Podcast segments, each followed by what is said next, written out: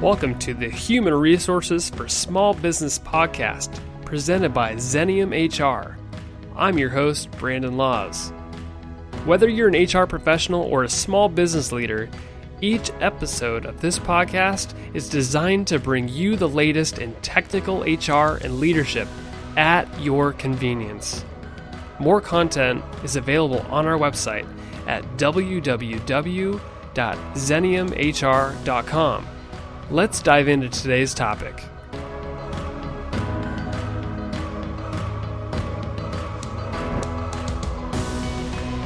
Hello and welcome to the Human Resources for Small Business podcast. I'm your host, Brandon Laws, and I am very excited to be back with you really appreciate all the the feedback uh, recently on the podcast, the reviews on Apple Podcasts, and, and, even people just connecting with me on LinkedIn and telling me about uh, how the the podcast has has really helped you in your development. So keep keep on doing that. I, I love hearing from listeners. Love to connect. Uh, as I've mentioned previously, so I, I'm in kind of three or four different places. Uh, LinkedIn, definitely connect with me there. I'm, I'm on there frequently. Instagram, love connecting with people there as well. Uh, a lot of a lot more personal stuff on there, uh, but definitely mix some business with personal stuff. And then uh, Twitter as well. So active in those three places. You're welcome to connect with me and connect with Xenium too. Uh, we pushed a lot of our new content out that way, whether it's events, podcasts, articles, anything of that nature. So definitely go connect with us. Follow us there. So today's episode, this is kind of a unique podcast. Uh, so Eric Gregg, he is the CEO and founder of a company called Inavero. They're in Portland, Oregon. They're actually uh, full transparency. They're a client of Xenium's. Uh, we we help them with their payroll processing and, and HR. Uh, but what they do is they actually do surveys for uh, customer driven surveys. Uh, if you've heard of a term called NPS, a net promoter score, uh, turns out they actually do employee surveys as well. So we spend a lot of the time really talking about that customer driven survey and translating it over to the employee driven survey, the eNPS score and really why you would want to, for one, survey your employees, what a high score means from a culture standpoint, and really how to use it uh, for shaping the future and, and really driving that culture and driving your business ultimately. You're really going to love this episode. I it was a really fun discussion with Eric. The guy is super smart and I hope you connect with him. Uh, I'll put links to Eric's uh, LinkedIn page and the ways to reach him. He's a wealth of knowledge, and as he mentions later on in the episode, he is glad to connect with anybody to talk about this. So enjoy the episode, and we'll talk with you next week.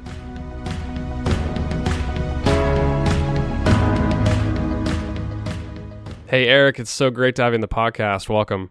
Thank you. I appreciate it, Brandon. Looking forward to it. So, your company, Inavero, you're doing some amazing things from uh, a satisfaction survey standpoint. You do a lot of work uh, for the NPS uh, Net Promoter Score. So, for that's for customers, and I know you're doing some work for for employees as well. So, I wanted you to first define what the NPS, the Net Promoter Score concept is, where it came from, and maybe some of the psychology behind the NPS and how companies may be using it. Net NPS is Net Promoter Score. Uh, it was uh, developed uh, actually in about 2003 uh, was when it was launched. There was a Harvard Business Review article written by a gentleman by the name of Fred Reichheld called uh, "The One Number You Need to Grow," hmm. and essentially what he had found was that there was one question that if you put it in your satisfaction survey, and this was really focused on customer satisfaction at the time, there's one question you put in your satisfaction survey that essentially tells you most of what you need to know about whether or not that individual is going to refer you, is going to to, to reorder from you, uh, is going to increase how much they spend with you, uh, and that question is how likely are you to recommend XYZ company to a friend or colleague? And, and uh, what they did is instead of relying on a simple average, which only tells part of the story, is they did the analysis to understand that if somebody gives you a nine or a ten on that, they act very differently than a, a, a different score on that. And they found basically three categories of responses: nines and tens, the promoters, the people who love you; sevens and eights, what they call passives. These are the people. Uh, the way to think about it is they're satisfied but not necessarily loyal to you. And then six or lower, and this is what they call detractors. And they, and the sort of the brilliance of this is that they took what normally was kind of an academic exercise uh, on these customer satisfaction surveys with 40 or 50 questions, and they culled it down to this one number, this one metric uh, that, that was very easy to understand, very easy to interpret, very easy to take action on, and they call that Net Promoter Score. Um, and since that time, has really become the predominant uh, methodology that's utilized in both customer satisfaction, and it's now starting to, over the last say five or six years, it's started to really um, become a focus of internal employee satisfaction as well as people try to understand metrics, uh, you know, similar across their stakeholder groups, both internally and externally. So Xenium used you guys for the first time for the net promoter score about I want to say 5 or 6 years ago. So I'm I'm pretty uh, I'm well aware of what the number means and how it's calculated. But for listeners who this may be the first time they're ever hearing about the net promoter score, what really goes into that whole number? So if your net promoter score is let's say a 50, let's take an easy easy number. What is that made up of? So actually, the best way to do this uh, is is to keep the math easy, so I don't make a mistake, right? um, so let's say you have 100 responses to your survey, and 60 of those responses give you a nine or a 10, but 10 of those 100 responses give you a six or lower. So that would mean that you're looking at 60% of the responses were promoters, 10% of the responses were detractors.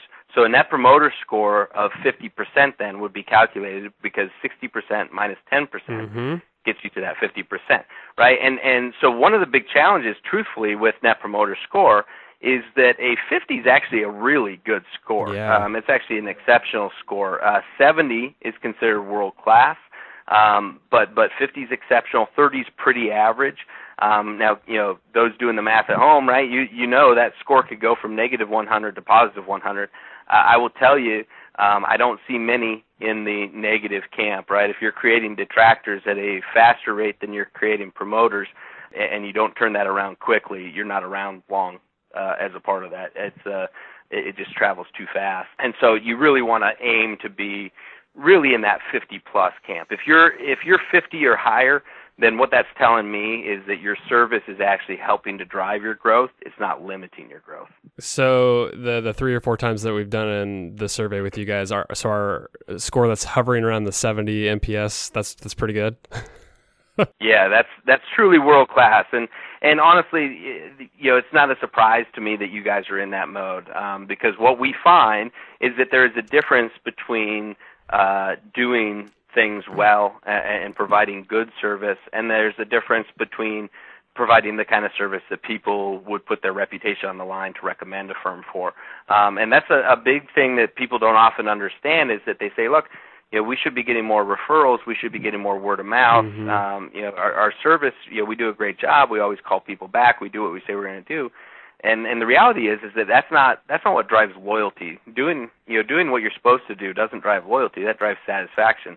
What drives loyalty is doing what you're supposed to do, and then and then finding opportunities to go above and beyond that, um, and really exceed the expectations uh, with with the people that you're working with. That's really where you get into those nines and tens, and, and, and you start to see that net promoter score drive upward overall.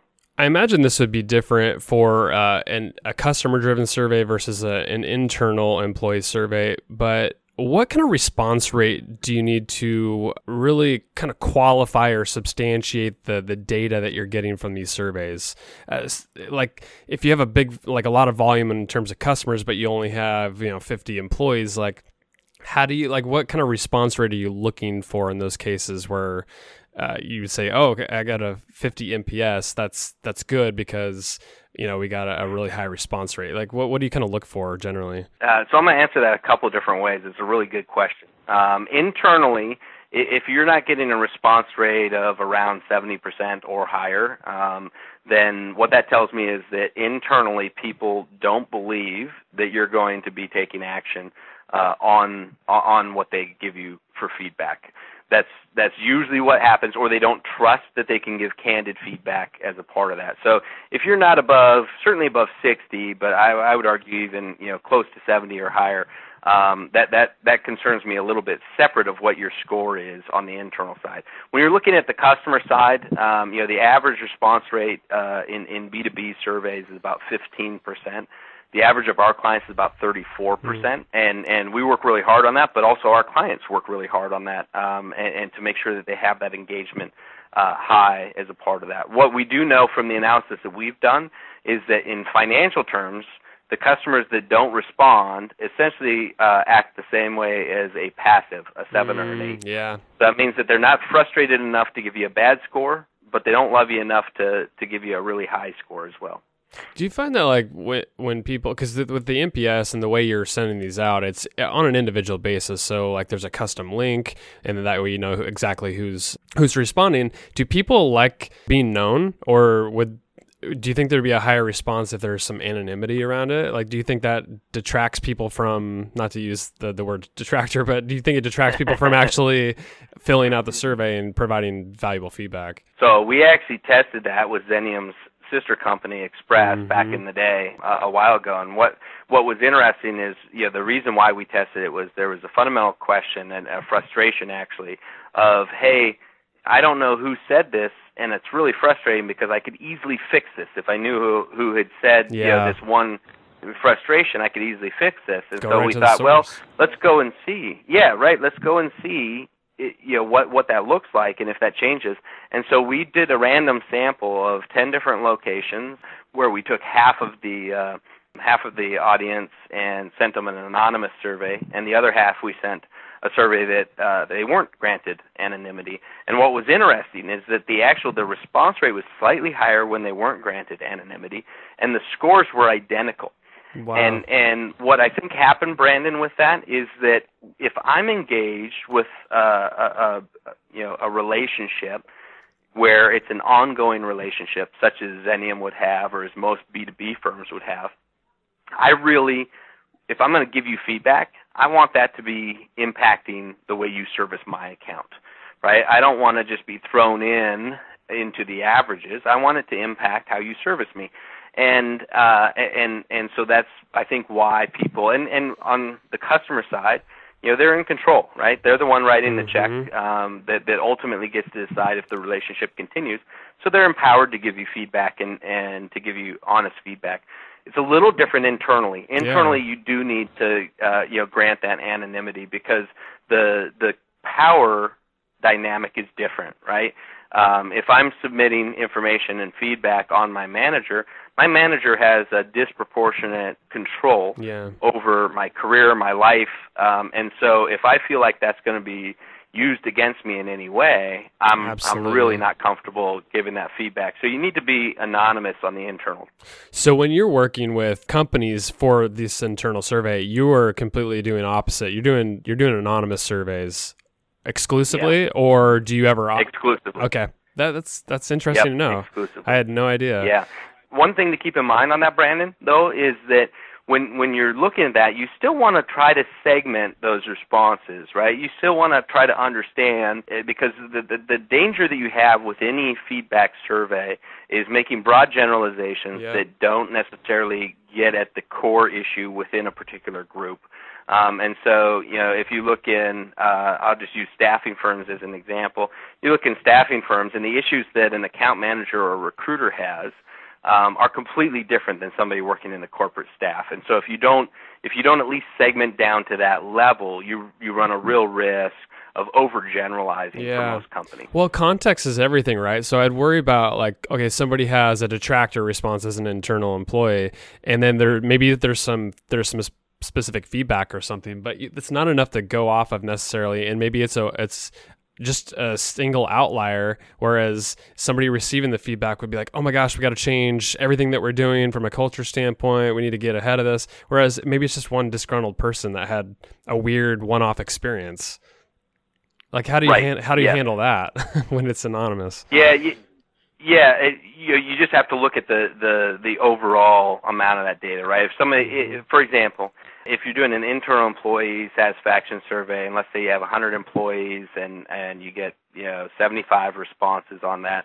um, and you know 30 responses you know talk about uh, a frustration with um, you know the communication at the organization. Well, that tells you that there's an issue with the communication. If three people tell you that, then then you you've got to look at it a little bit differently, right? There has to be some judgment involved in that, and and I think that that's the you know one of the key areas to to keep in mind on that is that you don't want to overreact to every single piece of feedback that you get, um, and, and that goes for the client satisfaction surveys as well. And I'll, I'll just give you a perfect example. Uh, let's talk money. So there's not a single person in America that that believes that they are you know fairly compensated mm-hmm. for the mm-hmm. value that they add to their company. There's also not a single company that hires a vendor that wouldn't be even a little more happy if they did, got the exact same level of service and the exact same product for less money. So you want to be a little bit cautious, and that's where you need to really have the context and ideally some benchmarking to be able to see that okay, you know, we had 10 clients that said that uh, we should lower our rates, but those 10 clients, eight of them gave us a 9 or a 10, and that was their only suggestion was to lower the rates. Well, that doesn't mean that I, my rates are too high. Matter of fact, if we don't see it at all, I would argue that you're leaving money on the table. On, on the employee side of it as well, you want to look at the fairness of compensation, right? You don't want to just ask NPS. You still want to have a battery of questions. Mm-hmm. Um, not many, you know, ideally 10 or less, um, but you still want to have a battery of questions that get at other things that we know drive that employee engagement. Make your pitch uh, from a why perspective. Like, why would an employer want to do an internal survey and at what point uh, size of company either in terms of revenue or employees or whatever the benchmark is that you recommend people start doing an internal survey like this like just make your pitch what why, why do people need to do this start doing it you know when you get to your 10th employee in my opinion. Mm. you know ahead of that you probably are are closely knit. Start doing it when you get to your 10th employee. Don't pay much. You know use the best places to work survey or or some other you know inexpensive options to get you a little bit of benchmarking a little bit of context. Uh, but don't pay much for it until you get up to probably around 50 and then once you start to get it around 50 employees it's probably worthwhile to to, to start to look at engaging a, a professional um, that can give you some context, that can give you the questions that you should be asking, um, and that can you know give you that that back in a digestible manner. Here's here's the the reality, Brandon. As you look at this, is that if you're not getting that feedback, if you're nervous about getting that feedback, then then ultimately you're sending a message to your internal team that that you're de-emphasizing the importance of their experience with you um, and, and that can be a pervasive, you know, shock to the culture, and, and it can open up wounds in all sorts of other areas, whether it be directly in turnover, whether it be in engagement of, of the team that you have on hand, uh, whether it be in recruiting other people because they they can see that there's not the same passion for the company internally, um, and and now even you know we have that risk. We didn't used to have the risk, but you also have the risk of of it pervading your online reputation, which has a direct impact not only on on your ability to recruit, but um, also on people how people perceive your brand out in the marketplace. From the customer driven NPS question, the how likely are you to recommend uh, our company to a friend or colleague, versus the the internal one uh, for employees, how does that NPS question change, if if at all? That that one question. I know you have other sets of questions you might recommend, but what about that one question? Does anything change about that? Not much, but we do tweak it. Um, what we found early on when we were doing the internal employee NPS or the eNPS, is, mm. uh, is it's called shorthand wise, uh, was that uh, we would have people that would take the question more literally than what we wanted. So if we just asked them, how likely are you to recommend Xenium uh, to a friend? Uh, or colleague um, as a great place to work. Well, al- already right out of the gate, colleague doesn't make sense, right? Yeah. Because colleague means that they're already there.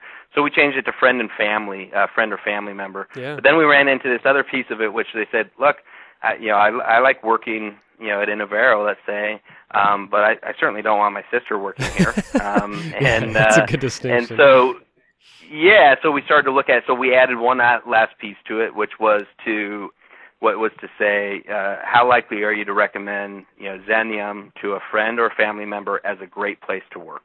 Mm-hmm. You know, or a variation similar to that, and we'll tweak it a little bit if you know if people prefer it one way or the other. But that's that's the crux of what we're trying to get. You know, if you if you were talking to somebody, would you say it's a great place to work? How does that translate into uh, the promoters, passive, distractors? How do you like? Is the calculation the exact same on the customer side? Yeah. Uh, okay. Yeah. And what do you see as a typical Calculation's the exact same. Yeah, calculation's the exact same, Brandon, because the, the really the reason why there there even is sort of a you know growing market of eNPS is because you have leadership that's running their organization based on their on their customer NPS, and, and they're saying, look, we need to see you know what employees think of us, and this is already a metric that the whole company understands, that the whole company builds around.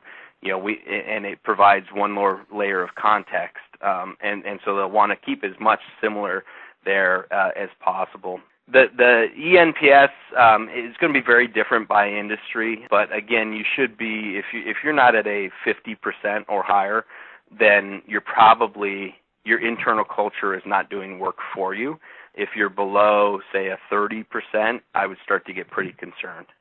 It's interesting that I like the the point you made about the extra layer because of context. Because if you sort of look at the NPS score, uh, the customer survey, and you're sort of looking at it like, oh, we've got a low score or high score, or whatever. It's it's a to me it, it'd be a byproduct of whatever's happening with your people, and it probably it's too it's like so downstream that you really can't get ahead of it. But that extra layer, that that E ENPS score could provide context like oh my employees are really engaged or they're not engaged and that probably translates down downstream like a bad NPS score or high NPS score is that kind of your experience Yeah, it is, and it also is a leading indicator uh, of financial performance. Oh, Um, interesting. If you Yeah. have, you know, if you have a poor NPS score, whether it's on the internal employee or um, the customer side of it, um, you know, that's going to be a leading. It, it doesn't happen overnight on the customer side. It's a, a lag um, of about six to nine months, um, and I haven't looked at enough data on the employee side um, to, to to know for sure. But I will tell you this from an employee side: uh, a detractor on an employee side is 68% more likely to to quit, Hmm. and they're 47% more likely to get fired in the next uh, six months. well that's a striking metric It right, and so you know, and that and that's also the argument. I think you know when when I look at this methodology, Brandon, what what stands out to me is not sort of the beauty of the metric or the simplicity of the calculation or anything like that. What I think they got right more than anything was this concept that instead of trying to know every detail with fine precision, you know, once every two or three years, I want to I want to get this on a regular basis. I want to flip the script a little bit, and I don't want to spend 80% of the time analyzing the results and 20% of the time taking action. I want to spend 80% of the time taking action, yep right? And and the only way you do that um, is by minimizing the distance between the you know analysis, so that you can uh, be taking action more often, and you can be getting the feedback more often. What are common traps that you're seeing your customers fall into when they're doing a survey, uh, whether it's the customer driven one or the employee one? Yeah, there's a couple of things. Um, I'll talk employee first. Uh, employee, the biggest trap in the world is not closing the loop. Hmm. Um, if you don't have a, a really good faith expectation that you're going to get back, at least in a summary form, to your employees what you learned as part of that process, then don't do it Yeah. um, because you're you're you know reinforcing a really bad habit, which is oh leadership Hmm. doesn't care about what I think, Yep. right? Um, and and if there's any kind of that fear involved there to start with, and then now you're you're you know asking for feedback, they're taking time, they're giving you a bunch of of uh, thoughts and suggestions and scores and ratings, and, and they never hear anything about it. How likely are they? How motivated are they to take that time and give that feedback next time? So you need to close the loop, and and that goes for the client surveys as well. Um, on the client survey standpoint, it, you know, a couple mistakes that we see people make. Um, the first of which is, you know, they get locked into uh, too locked into the score. You know, we've talked a lot about the score, but don't focus so much on that score uh, that you lose sight of the really valuable context um, in sort of the comments and suggestions that accompany that. You know, so almost every, every single survey that we do that has NPS also has you know, uh, what's one thing that we could do to improve, and what's the primary reason behind the rating. So if they give you a high rating, why? If they give you a low rating, why? And another mistake that we see people make is that they focus so much on the negative yeah, um, that yeah. they, that I they could forget see to learn from the positive. Yeah. Yeah. I mean, you. I'm sure you guys have battled that a little bit, right? You get the, you know, all this great numbers, and and you get the scores that you have. You like you said, you guys have a 70% NPS, which is world world class level. It means you're doing way more right than you're doing wrong. But I guarantee you, if I talk to you or any of the rest of the leadership team, they're going to focus in on the three or four people that were upset. It's so and, true. And you yeah. have to, you know, you have to focus up broadly and and get credit for those that love you. I, I agree with that. It's so funny because you could a lot of people when they get negative feedback they go right to that. Whereas like let's just uh, celebrate the the people that love us and who see the world the we the way we do. And you know the the, the negative Yeah. ones maybe it's just they're just not a fit or something. You know, it could could just be that. Right, exactly. And, and or we, you know, run into this piece where we're trying to fix something for a very small portion of our audience as opposed to continuing to amplify the things that that the, you know, primary group loves about us as a part of that. So you mentioned like uh, opening up the kind of the feedback loop, keeping that going with employees. What else do people do with the results? Is there, you know, do they use in recruiting? Uh, and just speaking about the internal employee survey here, like what what do people do with it? Yeah, the internal one's kind of behind the customer one um, in, in terms of how people utilize that information. It's still very much seen as, you know, uh, behind closed doors. This is what we have. Um, we're not really sharing it that much, um, and I think that that's starting to change. You look at the the impact that say Glassdoor.com uh, is having Oh, yeah. on the employee experience. Uh, you guys see it more than most in your line of work, right? Dealing with your customers and how that impacts their ability to recruit and even to to retain the people that they have, right? That that you know, it can be a it can work for you or it can work against you. But people aren't telling their own story on that, right? They're letting, you know, eight reviews on Glassdoor Absolutely, that's a really good way to look at that. and, and so I think you can do more about being transparent with that and say, hey, you know, recruit. Here's here's uh, you know I could tell you how great it is to work here, um, but I'm actually going to share with you all the comments from our employee satisfaction survey, and you know it's all going to be anonymized, but you'll get to see what people are frustrated with. You also get to see what people like. Uh, I think I think we're moving towards ultimate service transparency, and that's happening with internal employees. Um, I think it's happening. It's happening even more with the customer side of it, right? And and that's one of the things that that we're pushing to do. Um, and actually, Xenium will benefit in this uh, starting in July. Um, we're going to take you know all of their, your scores, and we're going to help you tell that story on your behalf uh, at a site called ClearlyRated.com. Mm. Um, and, and our goal is to essentially do for client service what Glassdoor has done for employee satisfaction, which is to democratize that so that you're not having to say, look, we're at Xenium, you should work with us, we're great. Yeah. You can say, look, we're, we're with Xenium, we're really proud of the work we do. Go read about it yourself at this independent third party site. I love that. So when you're talking about uh, the qualitative uh, comments, and you talked about sharing that with employees, I this came up before because we've done some client-driven surveys, and and I didn't know how to answer it, but some people were like, "Hey, do you do you share verbatim responses, or do you summarize it into themes, or however?" I don't know the answer, and maybe you're still testing that, but what do you see? Uh, or what do you do for your clients and, and what do they do as far as sharing like verbatim or, or summarized information? Yeah, on client satisfaction surveys, i unless you have you know a, a survey that is getting you know ongoing a thousand responses a, a quarter, unless you're getting quite a volume, I really recommend that you actually take the time to read through every Yeah. response. As a leader of the company, you read through every response that comes in, good, bad, and otherwise, um, because there's something to be said for the color that gets provided, right? You know, when you come in, let's say that there's a um, there's a timesheet issue that comes up with a a particular customer of yours, and and you know, oh, that came up three different times. Okay, well that's interesting, but that tells part of the story. Well, that doesn't seem like a lot, right? There's a lot of survey responses that only came up three times. But then if you actually read the the verbatim responses and you see that the amount of emotion, you know, charged with it, or maybe all three of those people gave you uh, you know, a zero, the absolute lowest score that they could. That's context that you can't get by summarizing. Yeah. And and so I'm I'm a big fan of sharing the verbatims within you know the the, the entire leadership team. Share the themes out Yeah, to the next layer That makes from sense. there. Yeah. When when we think about the the internal uh, employee survey, what what is it about like a high NPS score, eNPS score? Like, what does the culture look like? What kind of attributes do they have? What are they doing that uh, gives them that high score, earns them that high score? If you could just sort of throw some words or attributes out, uh, I'd be curious to to know what you think. Yeah, uh, I, I'll tell you exactly what it is. Paid fairly, Okay. optimistic about the future, Mm. uh, empowered, connected to the why behind the work, and uh, the last but certainly um, not least is given the flexibility to to manage my work within my life.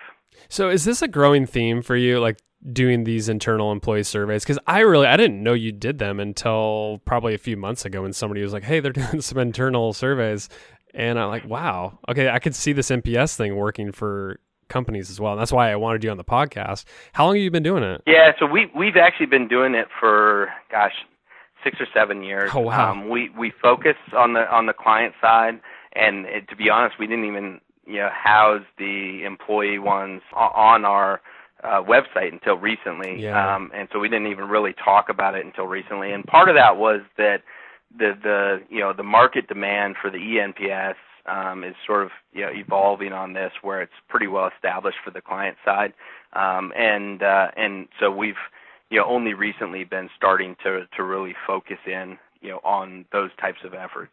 Well, I love the work that you're doing, and obviously, uh, Xenium's used you guys uh, year after year, and and I think we're going to launch here in the next few weeks, actually. So, uh, for from a customer standpoint, and you guys do great work, and you guys really handhold us through the process. You have a great uh, back end uh, technology that provides really good data and reports. So I, I love the work that you're doing. Where can people learn more about you, your work, anything that you want to share uh, with people who are listening? Yeah, I think the best place to start is is inavero.com um, to take a look at at what we're writing there. We try to be really transparent um, with what we learn. Um, we don't hold it close to to the vest in terms of getting a high response rate. You know, protecting yourself against um, you know people uh, perceiving that there's you know not enough anonymity or confidentiality. Helping to understand how to um, h- how to take action on the responses. Um, we we try and to to live uh, the the life that we try to get people to live, which is a transparent one. And so, you know, that's a really good place to start. Um, some great resources there, um, and then honestly, have a conversation. Um, if you, know, if you want to pick our brain on something, you know, we'll talk to you. And the reality is, we might tell you, look, send us through your your survey. You should be doing it on your own, or hey, utilize this tool. Um, you're not ready for us, or, or we might say, look, we we might be a really good partner on this um, because we can add a lot of context. It's an industry that we understand, and and you know we know some things already going into it. But but we're happy to have those conversations. Awesome. Eric Gregg, CEO, founder of Inavero. Thank you for for joining us for the podcast. Uh, I'm better for it. I really enjoyed this discussion. I think it's great. Yeah, absolutely. Thanks a lot, Brandon, and and thank you for everything that Xenium does for us as well. Um, you know, we're we, we'll both be sending your client survey and receiving your client survey. So uh, we look forward to continuing to give you guys feedback as well.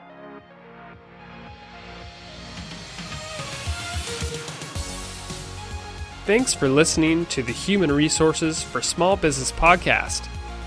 Subscribe to this podcast and leave us a review on iTunes, Stitcher, or wherever you listen to podcasts. Also, be sure to check out our blog at www.xeniumhr.com forward slash blog and follow us on Facebook, Twitter, and LinkedIn to hear about the latest in HR and leadership. The information on today's episode is for educational purposes only and should not be taken as legal or customized advice for you or your organization. This podcast is hosted and fully produced by Brandon Laws, that's me, and created and owned by Xenium Resources Inc. For more information or to contact us, visit www.xeniumhr.com